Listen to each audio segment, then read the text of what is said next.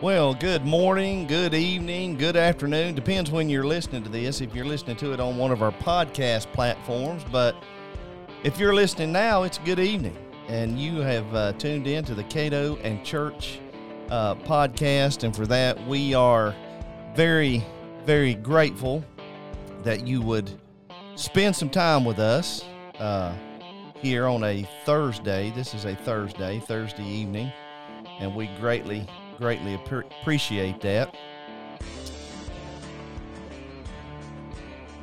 Catoe? Yeah. Good evening. Good evening. How you doing, pal? I'm doing great. Uh, you know, you said we said good evening, good morning. Of course, if somebody was is is watching or viewing via Facebook, it could be good morning where they are because that's worldwide. You know, somebody well, could. Yeah, you're right. That's a that's a good possibility. It sure is. Or, or somebody could tune in later and it's good morning then. Yeah, exactly. So I'm I want I'm just trying to cover all our bases. That's what I'm trying to do is cover all our bases there. I'll tell you one thing. Uh, I can I can already tell that we've got a, a, a very smart a guy that's a lot smarter than we are. That's going to be our guest today. You know how I can tell? How's that? He's got a whole bunch of books in behind him.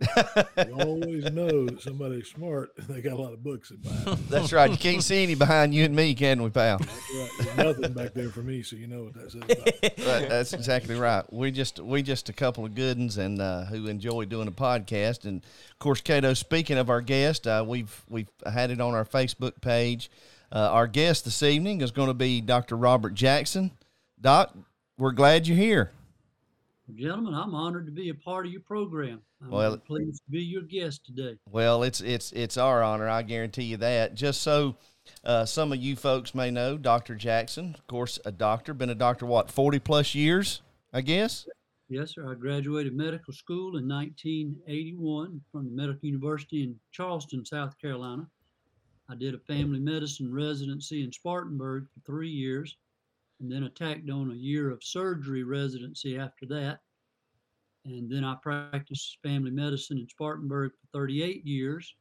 And now I've been part time at the Grassy Pond Family Medicine Clinic in Gaffney for the last two and a half years. Okay, all right. Also, uh, just so uh, everyone out there will know, uh, Dr. Jackson, of course, he's been on mission trips.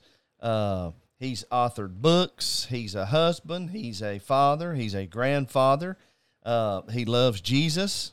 Uh, that is uh, that's the main thing, is that he loves his Savior and Lord. Best thing you can say about me. That's right. That's right. And he also has a podcast. We want we want to tell everybody about that. He has a podcast, and you can find it uh, about anywhere you can get a podcast, and it's called More Than Medicine. Uh, and I will promise you that if you uh, tune into that podcast, listen to listen to those episodes on that podcast, uh, you will be blessed and you will be educated.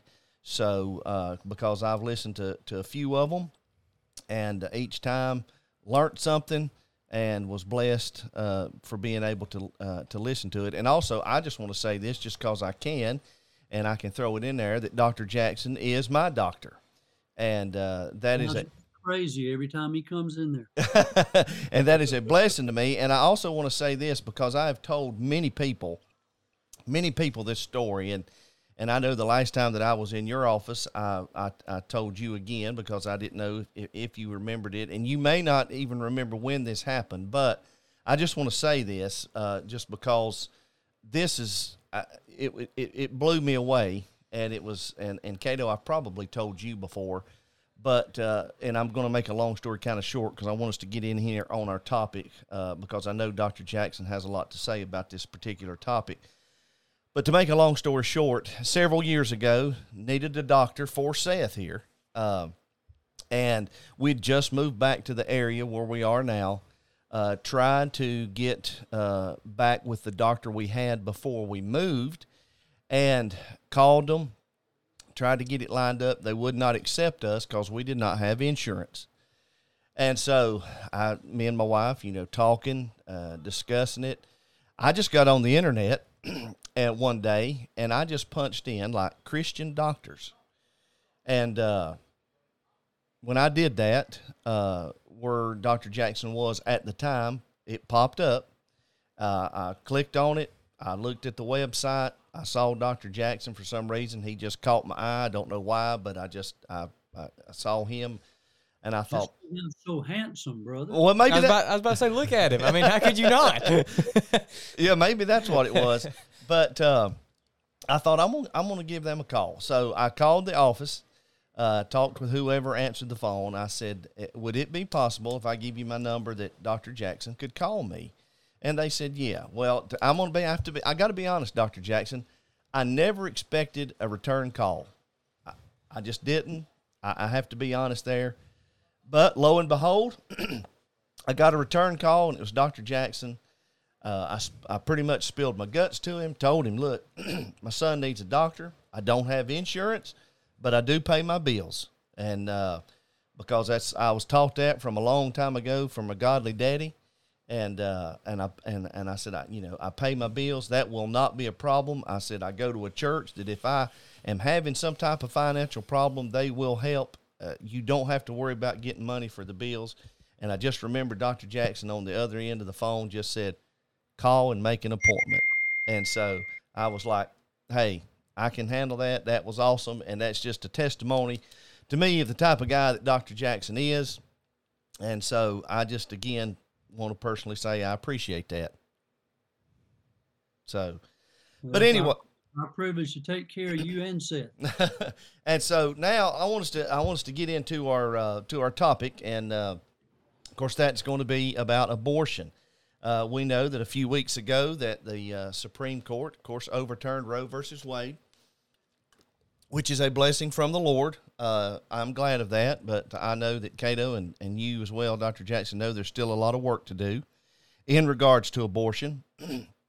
and uh, and when I was talking with you, was was discussing a little bit what we were going to talk about, and we got some things here that uh, that we're going to go over here in just a little bit. Some little scenarios is kind of, I guess you could say, what they are. That's right. And we got Dr. Jackson here to uh, rebut those uh, uh, scenarios, and, and you folks will see and, and hear what that is here in just a minute. But I first want to started with start with this, Dr. Jackson. I don't know if you have heard this, uh, but uh, I wanted to, I wanted to play this for you because I remember several years ago you were here in the area where we lived uh, for a crisis uh, pregnancy center banquet, and you were the speaker and blew me away uh, that evening uh, with your message, and and and just I, I was just like, man, this it, it was awesome, and, and and I appreciate it so much. But I don't know if you've heard this or not, but I want to play this for you, and I don't even know if Catoe's heard it yet. But it's old Pocahontas, uh, Elizabeth Warren. She has made uh, some comments, and I, you know, I didn't give her that name, but anyway, that's what some call her. But uh, uh, she made some comments in regards to crisis pregnancy centers, and I want to play this for you, uh, Dr. Jackson and Catoe as well, because I don't know if you've heard it, and I just want to get a get a little response from you. So um, let me let me uh, let me pull this up and play it. Here we go.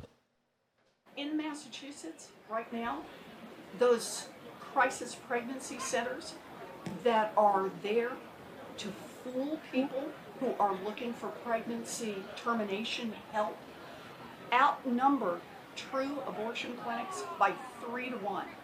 We need to shut them down here in Massachusetts and we need to shut them down all around the country. You should not be able to torture a pregnant person like that. Could you hear that, Dr. Jackson? Yeah, I heard it. I What, heard it. what what what's your response? Well, I, I'm the I was the chairman of the board of a crisis pregnancy center in Spartanburg for about 14 years, and I helped to start that crisis pregnancy center, and I had a hand in starting three other crisis pregnancy centers. Uh, I speak around North Carolina, South Carolina, and in Florida even at fundraising banquets for crisis pregnancy centers.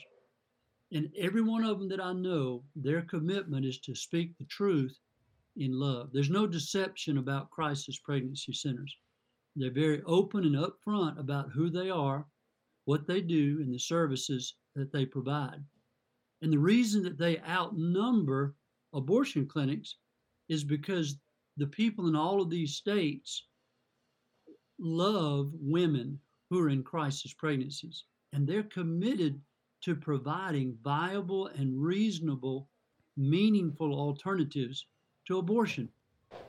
And that's why there's so many more crisis pregnancy centers than there are abortion clinics. And listen, the women that minister in a crisis pregnancy center do not charge for their services. Everything that happens in a crisis pregnancy center is provided free of charge by the people in the community who give their hard earned money to keep the CPCs open. hmm When you go to an abortion clinic, it's going to cost that woman three to four, sometimes six hundred dollars to obtain those services in order to kill that unborn child.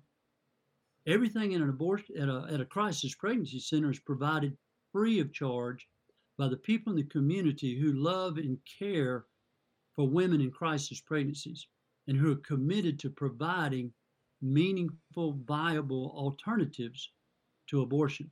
And that's what I have to say about all that. Yeah, she uh she she I, I heard that and I just was blown away uh by that. But of course with her I wouldn't expect anything different, uh, to be quite honest. Uh, so we're we're going to jump in because I, I want us to try to get to. I want to be respectful of your time, and uh, I want to try to get to to several of these because uh, they are they are scenarios, like I said, that we're going to. I'm, I'm going to read them, and then Dr. Jackson is going to respond to them. But they are. um uh, when I read these, some of you people probably who who listen to this are probably going to say, you know, well, I've heard that, and and and you're going to think, uh, I- didn't quite know how to respond. Well, if you will listen to Dr. Jackson here uh, for the next few minutes, uh, he's going to help with that uh, because we do need to be able to respond. Uh, ultimately, ultimately, uh, if if if you if to me, if somebody gives you one of these scenarios, let's say, and I'm sure Dr. Jackson, you would agree with this.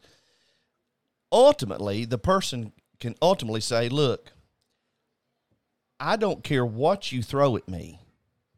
It is never right to murder an, a, a baby or anybody. It's never right to murder."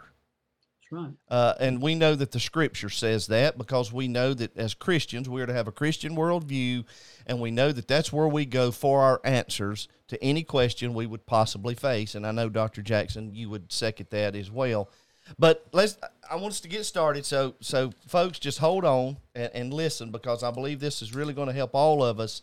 Uh, and now, and like I said, Dr. Jackson, uh, a little bit ago before we even come on the air, look, I might get stuck on a word here, and I may have to spell it to you uh, uh, because I've went over these. I think I got it, but if you know, if it's one of them big, big fancy words, now, Doc, you'll have to help me, okay? Catoe will help you. yeah, you can look at that head and tell it's got a no- lot of knowledge in it, can't you? All right, here we go. First one, and, and, and like I said, some of you people may have seen this. If you if you're on Facebook, you've probably seen it from some of the so-called pro-choice friends you may have on Facebook. Um, and again, uh, it's like Dr. Jackson was saying with the crisis pregnancy centers. When we do answer these questions, when we do uh, come into these kind of circumstances with these people, we have to number one be loving uh, because we know ultimately why they're thinking like that. That's because they need Christ as Lord and Savior, or they would not be thinking like that. So just just remember that always uh, uh, with, love. All right, here we go. First one, and like I said, you folks have probably seen this, but we're going to get some answers.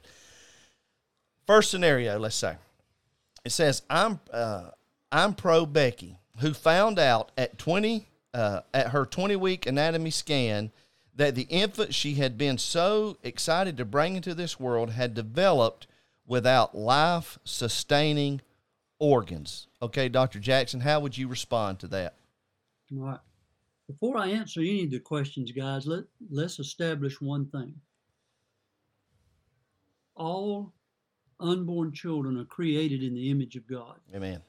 And sacred in the economy of God, That's right. one for whom the very Son of God died on a cruel Roman cross. That's right. And there's no circumstance, no matter how desperate or difficult, that justifies the killing of an innocent, unborn human being. our culture so many times suggests that death is the solution to a difficult pregnancy. And none of us as Christian folks can accept that. That's right. Death is not the solution. It's not acceptable for my elderly patients who have difficult circumstances in their life. That's euthanasia. Neither do we accept euthanasia of unborn children for the difficult circumstances in which their mothers find themselves.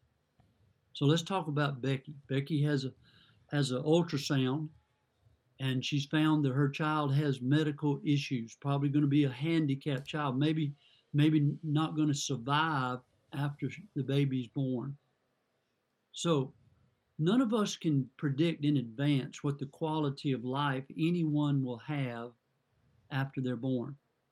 Many babies with congenital anomalies will die at birth or shortly after birth. That precious little baby's abbreviated life is entirely in God's hands.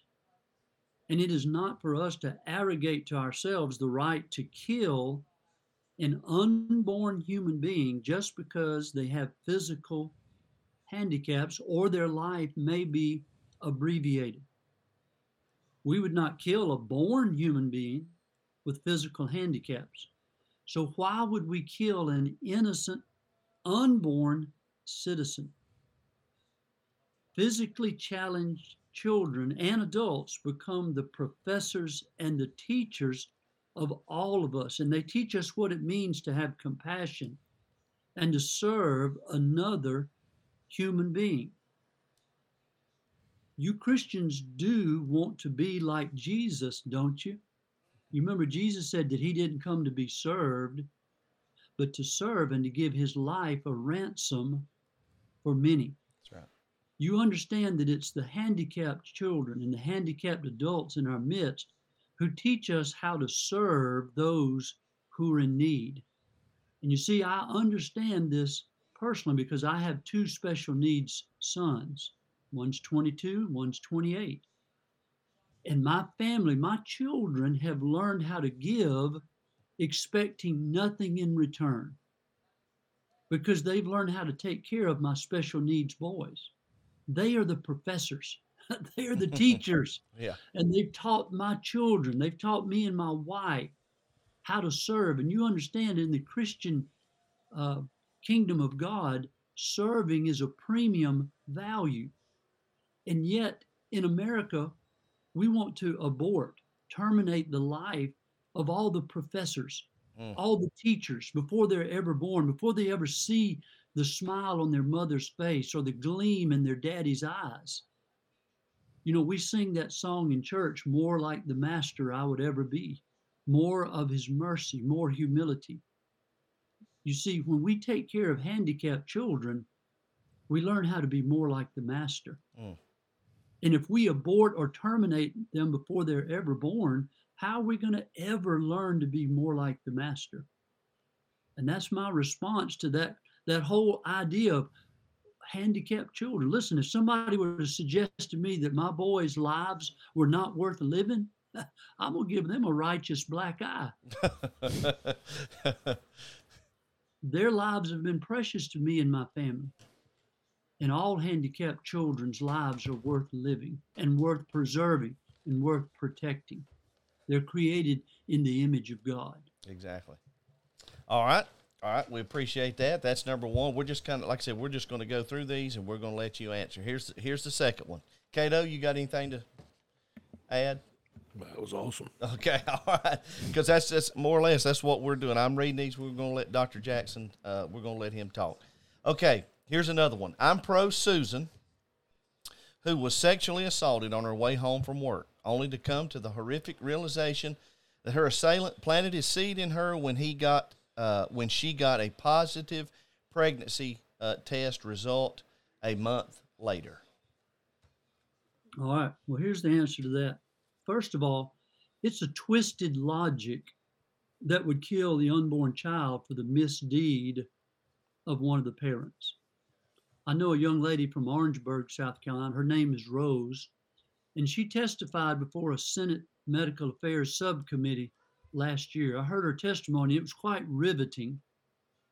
And she told them that her assailant begged her, pled with her multiple times to have an abortion.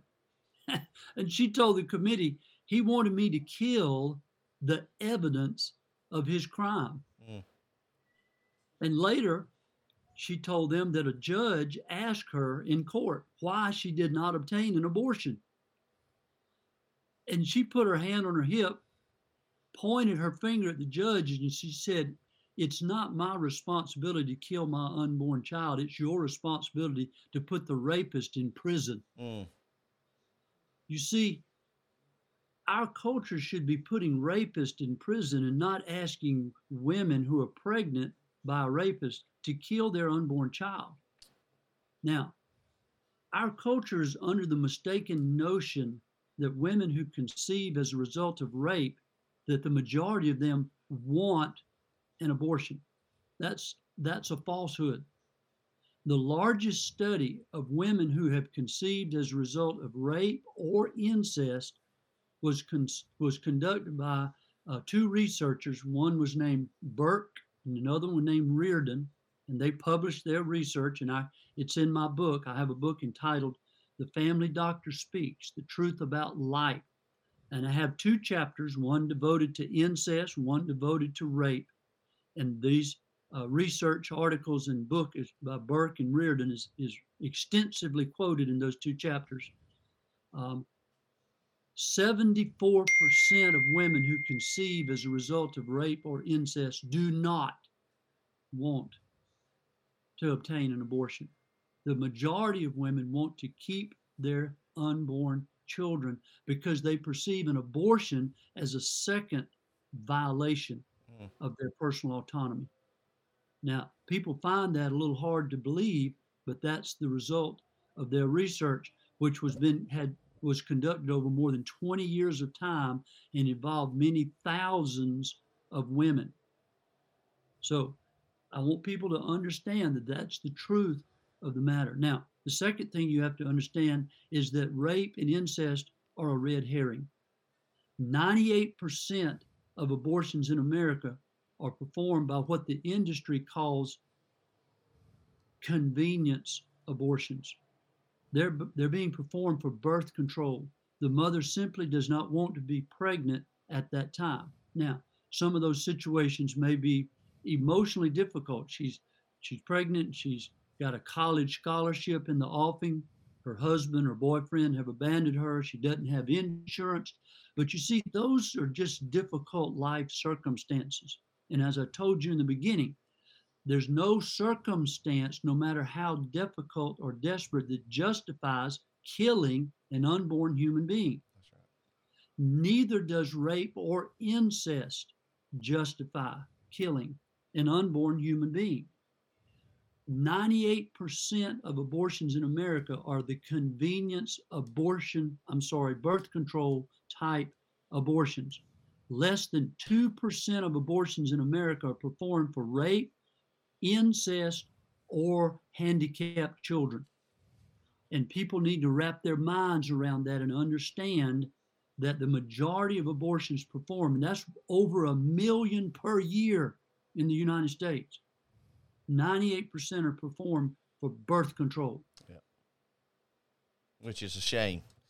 It's a crying shame. It sure and is. it, break, it should break our hearts, and I know that it breaks the great heart of God. Oh yeah, exactly. Uh, three. Um, another one says, and that people have probably seen. I'm I'm pro little Kathy, who had her innocence ripped away from her by someone she should have been able to trust, and her 11 year old body isn't mature enough to bear the consequences of that betrayal. Well, that's probably an incest situation. And the answer to that's going to be pretty much the same as the previous answer to the same question. And again, most people who are pregnant as a consequence of incest want to keep their baby. And the reason is is because being pregnant and having a baby relieves them of the incestuous relationship. they view having the baby as a deliverance from the incestuous relationship. And in my medical practice, I've been uh, um, involved with multiple situations where young women were pregnant as a consequence of a relationship with a family member, and they desperately did not want an abortion.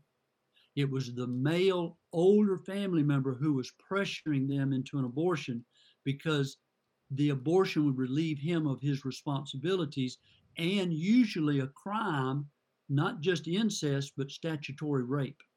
Yeah. And that male family member was pressuring them to achieve obtain an abortion. And that young female desperately, desperately did not want an abortion because having the baby, number one, incriminated the family member, but number two, relieved her of being involved in that incestuous relationship. So there's the answer to that question. Yeah. So the the the, the last two scenarios is like you said, just kind of go they go hand in hand with each other, pretty Yes, sir. So, uh, okay. Uh, number. also say this: Who's pro the baby? You know, I'm I'm pro Melissa, and I'm pro Susan Yeah. And Kathy, but but who's ever pro the baby? The baby never did anything wrong. The baby's not a criminal. Listen, it's it's only third world, uh, tin pot dictatorships that kill the child for the misdeed of the parent. Yeah. We don't do that in America. Exactly. That's and that's and we'll we're gonna get right back to him, but that's something I thought of when I first saw this. I saw somebody post this uh, in regards to the uh, Supreme Court, and and when they had posted this, one of their comments was, you know, I'm not pro murdering babies, but then they listed all of these, and I just I thought to myself, well, yeah, you are, Yeah, you are. but you are. because does does does any of these scenarios not make- involved. yeah, not make that a baby. That's right. Every one of those involves killing a baby. Exactly. Death- so death as a solution. Listen, it sounds like the Nazi euthanasia program. yeah, If anybody's ever read about the Nazi euthanasia program, it started off by euthanizing children who had mental handicaps. But, but by the time they were through, they were euthanizing children who were bedwetters. yeah. So there Can you, you go. that? And and that's exactly what's happening here. Abortion for all these bizarre situations, but by the time they're done, they're using abortion for birth control. Yeah, exactly. Uh, number I think it's number four here It says I'm pro Melissa, who's working two jobs just to make ends meet, and has to choose between bringing another child into poverty or feeding the children she already has because her spouse walked out on her. And Yep. then, and then another one kind of goes along with. I'm gonna read it too. Says I'm pro Brittany, who realizes that she is in no way financially, emotionally, or physically able to raise a child. All right. Well, again, who's pro the baby? That's right. You know, why can't we love them both? That's right. Why can't we love Melissa and support her financially and emotionally? Why can't we love Brittany and, and her baby at the same time? That's what the crisis pregnancy centers are for. That's what the church is for. That's what Christian people are all about is, is ministering to folks who are in difficult circumstances. Doesn't matter if they're poor or sick or got uh, HIV or they're alcoholics or whatever their situation is in life. We Christian folks uh, get in there, root hog or die, Yeah. and we help folks. And we're there for Melissa. We're there for uh, Brittany or Lindsay or whoever they are. That's but right. we're also for their baby. That's right. We don't accept death as a solution to a problem pregnancy. That's right. You know, one thing, and I've heard a lot of people. Seth, will you get me a pen? I, I've heard a, yeah, I've heard a lot of people uh, say something to the effect of, you know, well, since they, since the Supreme Court did this, uh, you Christians are going to have to start adopting, and you're going to have to, uh, uh, to start fostering uh, uh, these babies now. And and I I thought to myself, I'm like, well, you know, yeah, that's that's that can be a solution. Have have no have no problem with that. But one of the things I I think of when those people bring that up, you know, I'm like, well, there's other ways that we as Christians can help too. There, there's other ways outside of adoption, outside of fostering. There's other ways that we can help. We can give money. We give money to Crisis Pregnancy Center. We we can do. There's there's different things that we can do. But one of my main questions to those people who bring up that excuse is, well, let me ask you, do you know a Christian who would not, in some way, form, or fashion, help? And if they look back at me and say, well, yes, I do, well, then my response to them would be is then I would I would need to I would need to, to see and meet this person and let me talk to them about the gospel That's right. and see if they are a Christian. Because any, I have to tell you, Doc, any Christian that I know, they would do whatever they could to try to help. And, and, and, like I said, my thing is, it doesn't, I'm for the adoption and I'm for the fostering. But what my point is, is there's more ways to help than that. Yeah. There's more ways to help than that. And so it doesn't mean that because I'm a Christian, well, I need to go adopt uh, every kid or foster every kid that's uh, in, in Cherokee or Spartanburg County in the area where you and me live. Uh, that doesn't mean I have to go do that. But I do have, like you said about your two sons, teaching you to serve. Jesus did tell us we needed to serve. So there's other things that I could do, whether it's There's- give financially. There's all kind of things that we can do for that. So There's lots of ways to be involved. exactly, but that's that's kind of one of the responses I use on those type of people that want to say that. Well, do you know do you know a Christian who wouldn't help? Because I I would probably even uh, I I would probably be even more blunter. I'm making up a word, Doc. Don't hold it against me. But I would tell them that well, if if you know a Christian who would not help, I'm here to tell you they're probably not a Christian. Right. So Dr. just James I just let let me give you some let me give you a, a little helping hand here. Everybody that claims to be one isn't one. So, right. But anyway, all right. The book, I- book of James says this is pure and undefiled religion to visit the widows and the orphans in their distress That's and right. to keep oneself unspotted by the world. And Exactly. you- and Christians are the ones who take care of the widows and the orphans and the foster children. Yep. Anytime you see orphanages and foster children being cared for, by and large, it's Christian people who are doing that. Exactly. You're exactly right. Uh, let me find another one here. Uh, it's here's one. Uh, it says that um, a woman walked uh, into an ER, and if I don't know if I'm gonna pronounce this word right or not, Doc, I'm gonna spell it for you because I want to make sure that people know what it is. She walked into an ER with a E C T O P I C. That's an ectopic, ectopic pregnancy. Okay, ex- that that's what I thought. I was so okay. An ectopic pregnancy. She lived in a state with trigger laws, and so when we get done here, I want you to kind of talk about the trigger laws, what that is, so people know. She had to wait nine hours while her doctor consulted a lawyer. She almost died. So the question: uh, Did pro-lifers actually consider ram- the ramifications of this?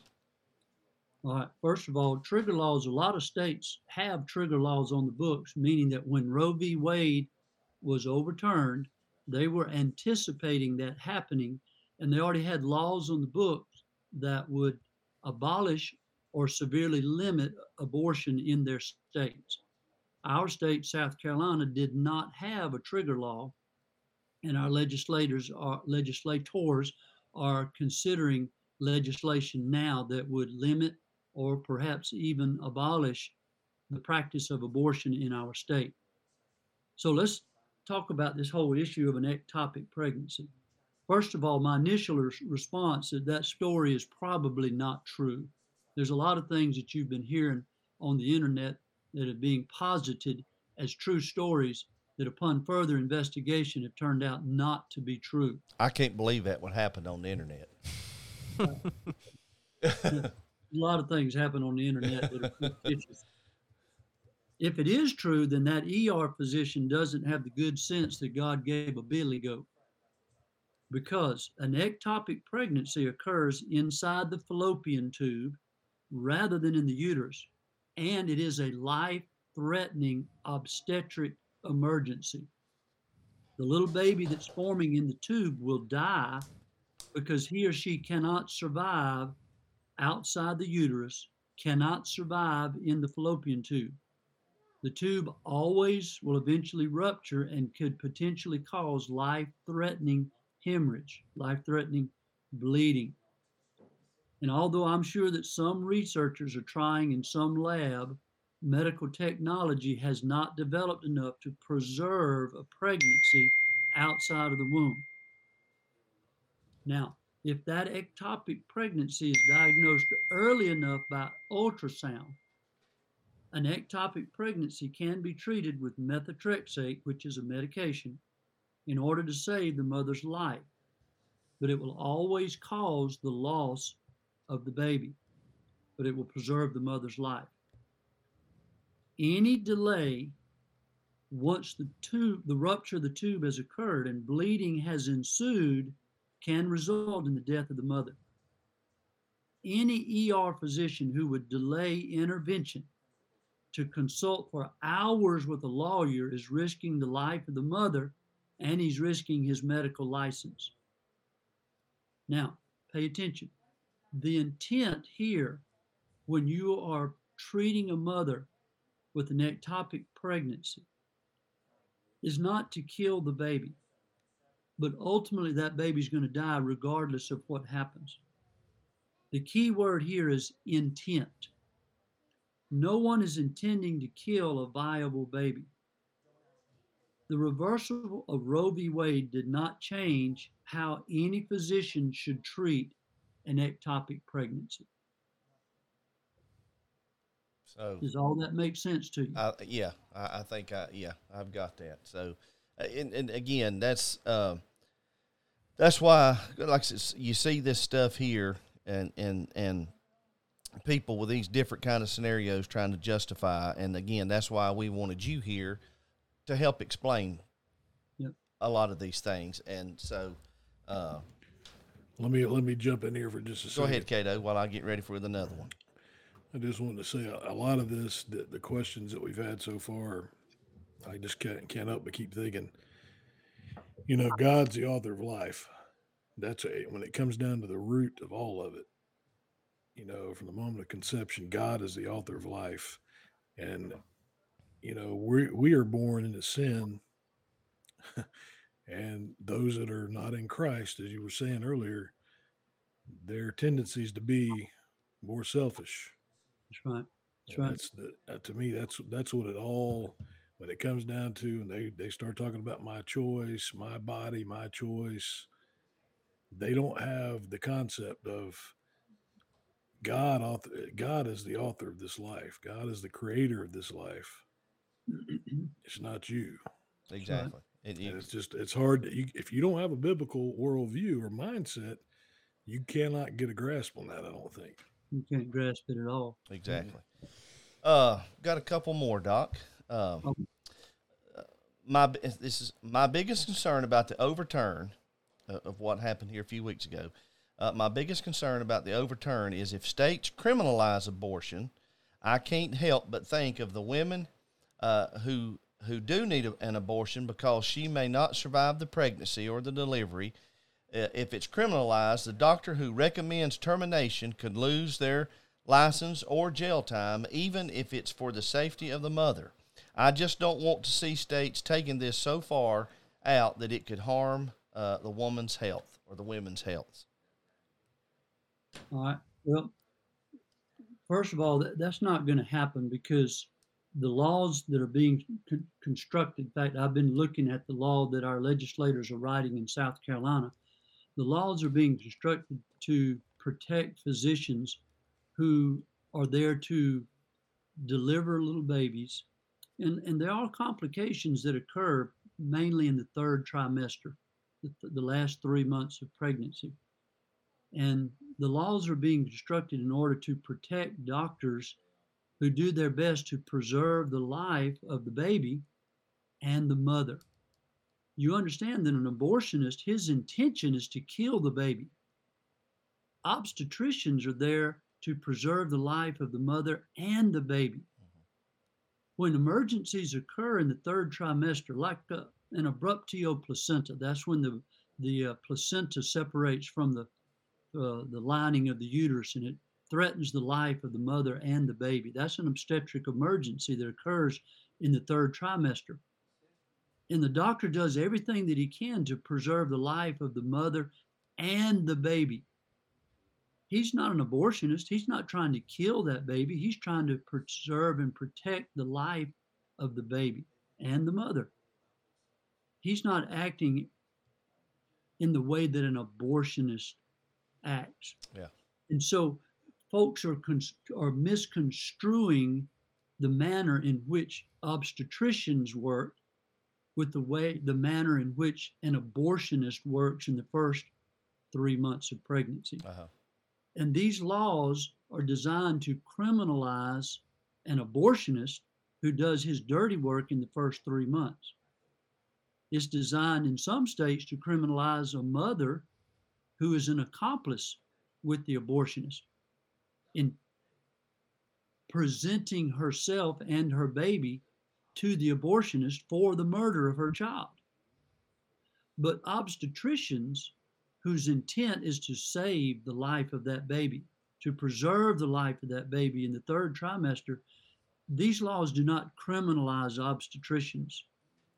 And people are trying to confuse that in order to um, make people not want to vote for these laws Yeah.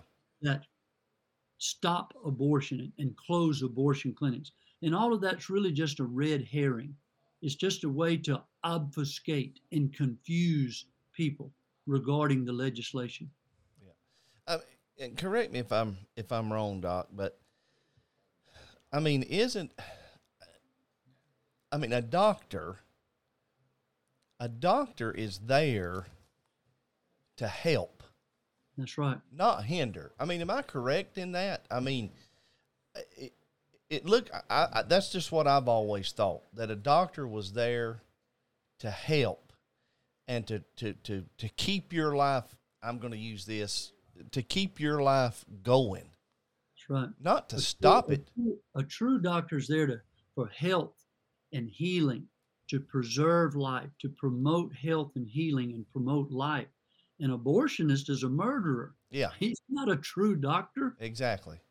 And and we and I, I got another one here, and, and we probably don't have time, but I I know that uh, as you said, you, to me, you used the correct word, a murderer. Yeah. and and and so and there's uh the- and God in God's word tells us what we are to do with that. But anyway, uh I think I'm we just got curious uh, when you talk about abortionists as a as murderers. Do you think are are do they can I don't even know how to word this. Do they are they do they consider that you think that a lot of them consider themselves that they're killing that and that, that their conscience or is their conscience seared already and they're they're doing these practices just saying They're, hey they're they're spiritually blind and their conscience is seared. You're exactly right. And they, they sincerely believe that they're providing a service to women in need. And so do their helpers and most of their employees. yeah, that's it's what I just the, the seared conscience kind of like when you played Elizabeth Warren earlier. I mean, Right. nobody with a with a that has any kind of concept of God or anything could make those statements.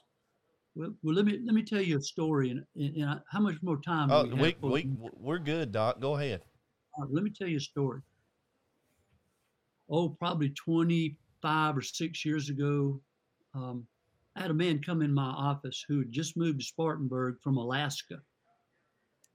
And I, you know, like I often do, I, I invited him to go to church with me. And he had this woman with him who had long hair. And she was a very attractive woman. She really looked like she was a runway model. And, uh, and when I invited him to church, he looked at me and he looked at her and and he said, Well, Doc, I, I've been an outlaw all my life.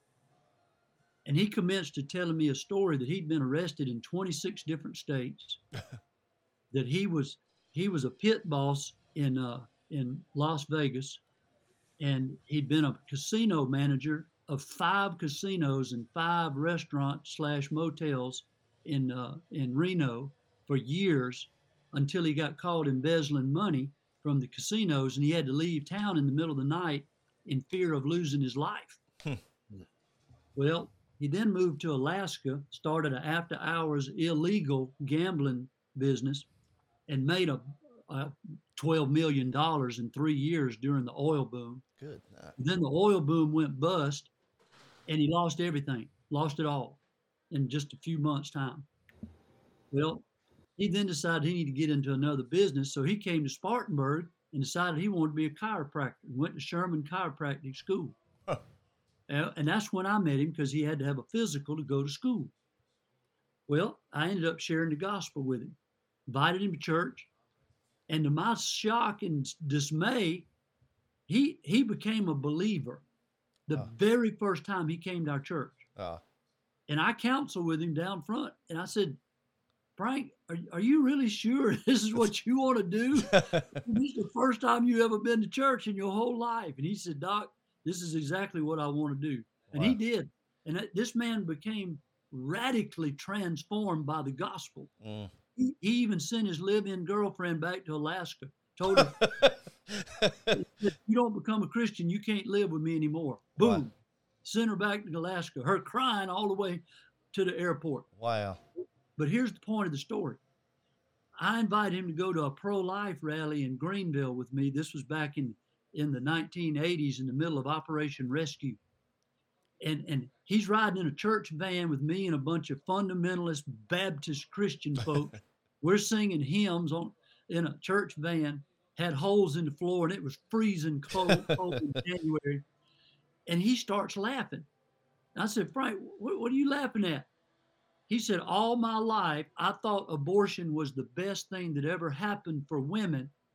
And now I'm riding to a pro life rally in a church van with a bunch of fundamentalist Baptists, and I'm excited about going. Then, he said, then he said, If all my old friends could just see me now. wow.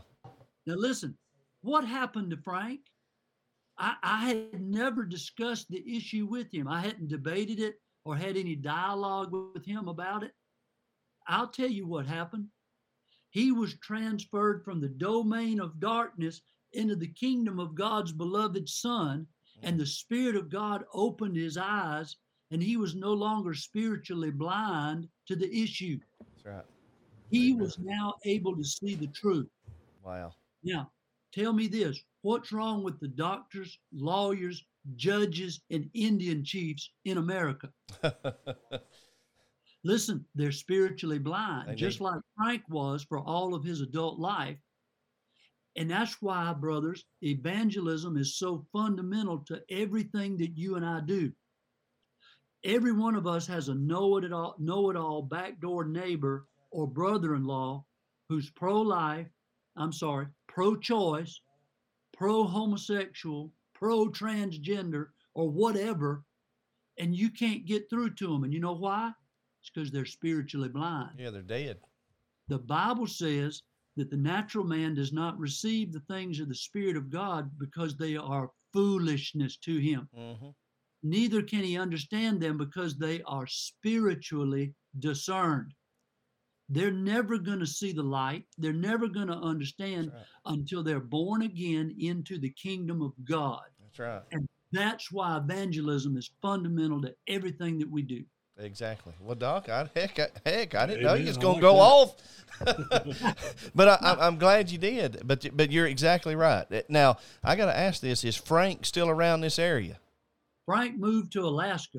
Oh, did he? So he He moved back. to where he came from, he opened a chiropractic clinic out on the um, on one of the peninsulas in Alaska. Oh, okay. Well, good. That's awesome, man. That's That's awesome. what he always wanted to do, and he he achieved his objective, his dream. Well, that's good. I'm happy for him. That's awesome. That's awesome. Um, got one more, and this one uh, is probably, uh, well, it, it involves a couple of things here, and and it's probably uh, one of the main uh, objections uh, that these pro-choice people go to. This is one of their uh, one of, uh, of the situations. I guess they think they're really going to hit a home run on or something. Um, so here we go. It says uh, I heard a story where a woman where a woman said her mom had been raped hmm and she was conceived uh, and she was conceived as the result of the rape. Now I'm gonna stop there. Just I'm gonna finish, but Mhm. I know a lot of people they want to say, "What about rape?"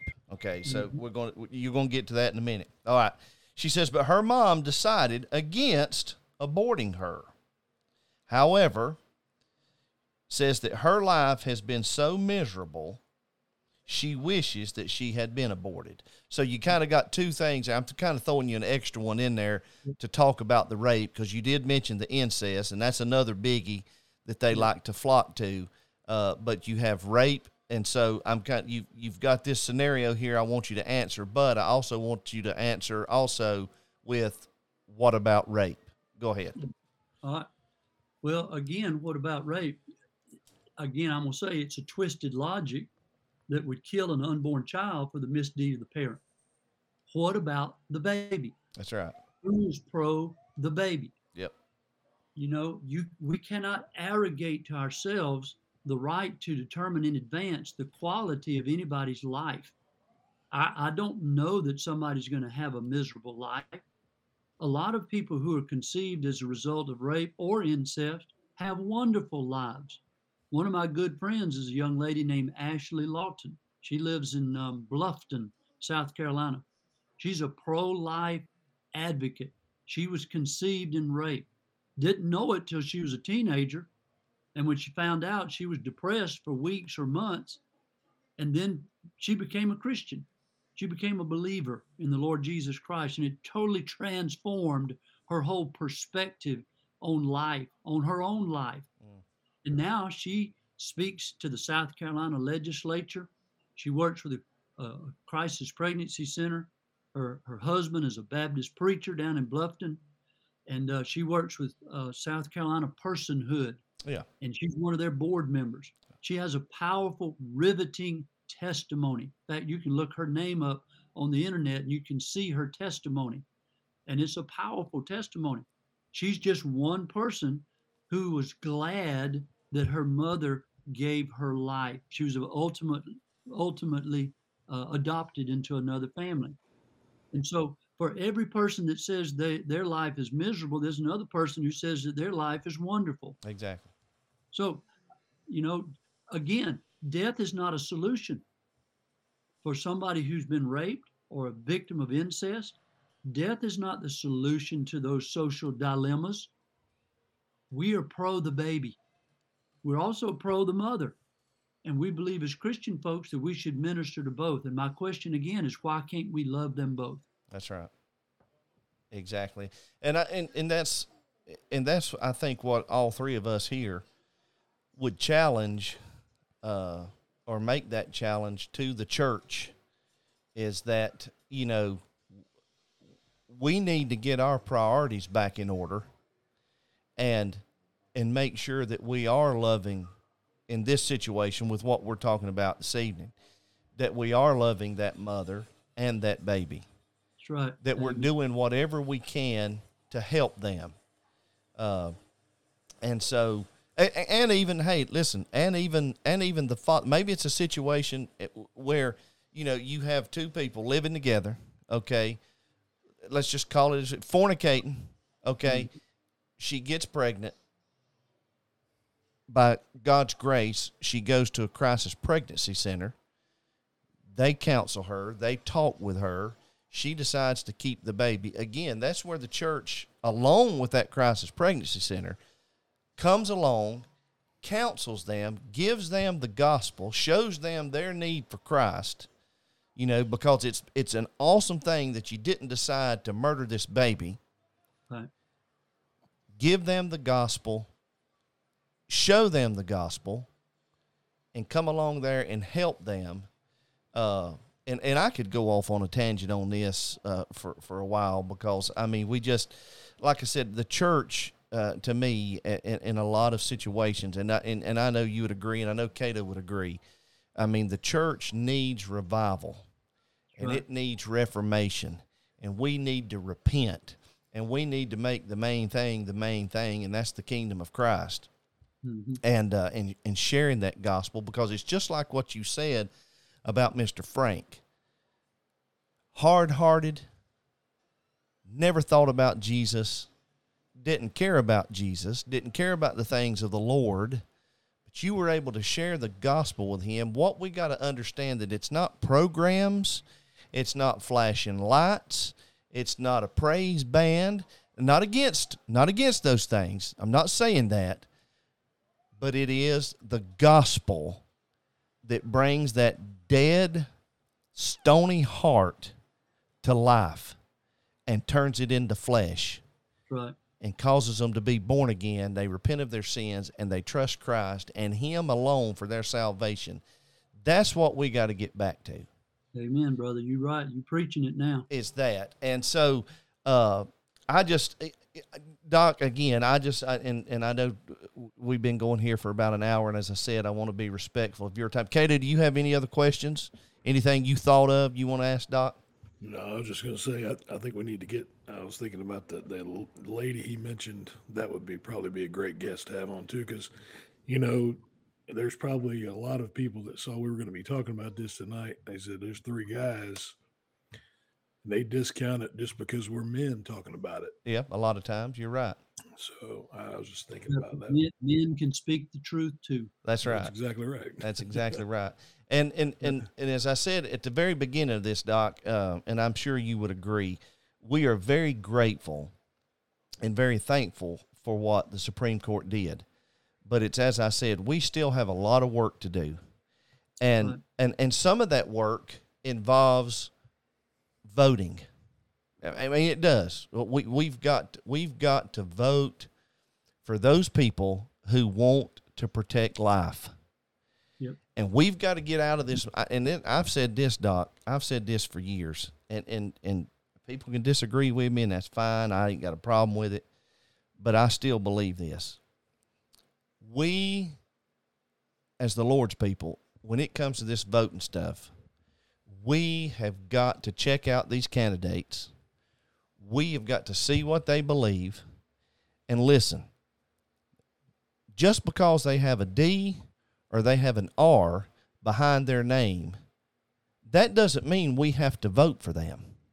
Right. There is Right. other people, and we've got to get a hold of this. There are other people that will be on that ballot, or people that are, that will be in a in a in a primary against some of these people that we have sent there for years upon years upon years, and the jacklegs have done nothing to protect life. They've done they've done nothing but draw a paycheck. We've got to understand that there are other people out there that we can vote for and get them knuckleheads out of there and get these people in there. And then also what we need to be doing is we as adults need to be raising our children and, and, and we, we need to be raising up politicians.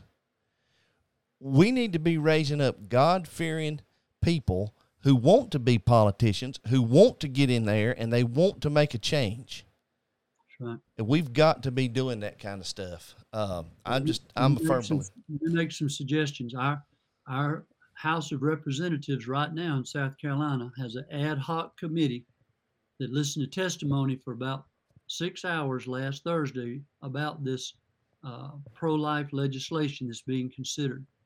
And it's imperative that your listeners call our representatives and let them know that they want a pro-life bill that protects all babies from conception without exception. Mm. Say that with me. From conception without exception. That's right. And y'all call your your representatives, tell them that, and then call your senators because when the bill goes through the House, it'll go to the Senate, and that's where the real battle is going to be. Yep. And you need to pat, call your senators and tell them the exact same thing to pass that bill protecting all unborn citizens of South Carolina from conception without exception. We don't want any amendments on there that, that allows abortion for rape or incest or handicapped children or any of that nonsense. All of those children are human beings created in the image of God and their lives need to be protected. That's exactly right. And we do need to do that, Doc. We need to we need to not be lazy That's and right. just at least make that phone call or email those people and at least let them know where we stand. Right. Listen, our politicians don't see the light until they feel the heat. That's right. That's exactly right.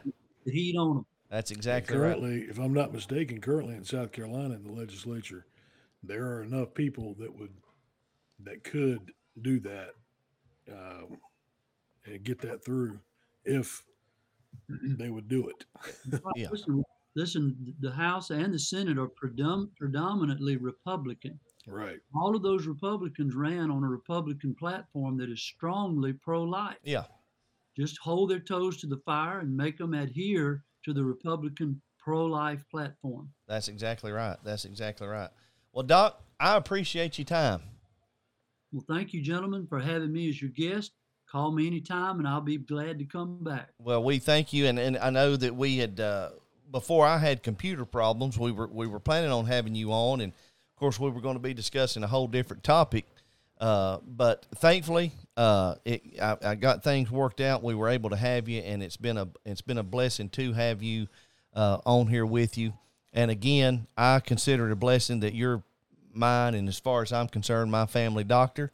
Um, You and just uh, need to come see me more regular. How am I supposed to feed my kids if you don't come? I'm trying to stay healthy, Doc. I really am.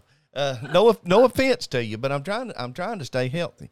Uh, but again, I just wanted to mention uh, to everybody, uh, Catoe and Church at gmail.com. If you want to email us, um, go to, go to our Facebook page, the Catoe and Church podcast. We got a YouTube page. Go to that. We have some little fun things.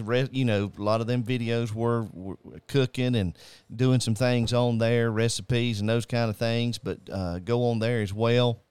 But also remember, uh, Dr. Jackson has a podcast as well, More Than Medicine. Uh, again, I asked you to look that up. Uh, you will enjoy it. He has a Facebook page, uh, Jackson uh, Family Ministries. Also, uh, if you need, um, and I, I don't think Dr. Jackson would care for me saying this, uh, if you uh, would like to have Dr. Jackson come to your church, if you run a crisis pregnancy center and you're having a banquet, you need a speaker.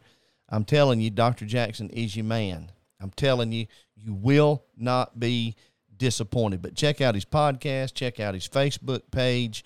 Uh, and again, Doc, we uh, we again we are so glad uh, that you uh, took the time to uh, be on here with us.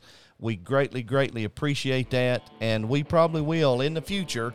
If Fauci has anything to say about it, we're going to probably end up having you back for something. All right, you just call me, brother. All right. All right, everybody. We appreciate it. Thank you so much uh, for listening, uh, for being here live with us, uh, for listening, whichever way you get this podcast. We greatly, greatly appreciate it. And until next time, repent if you don't know Jesus and believe the gospel.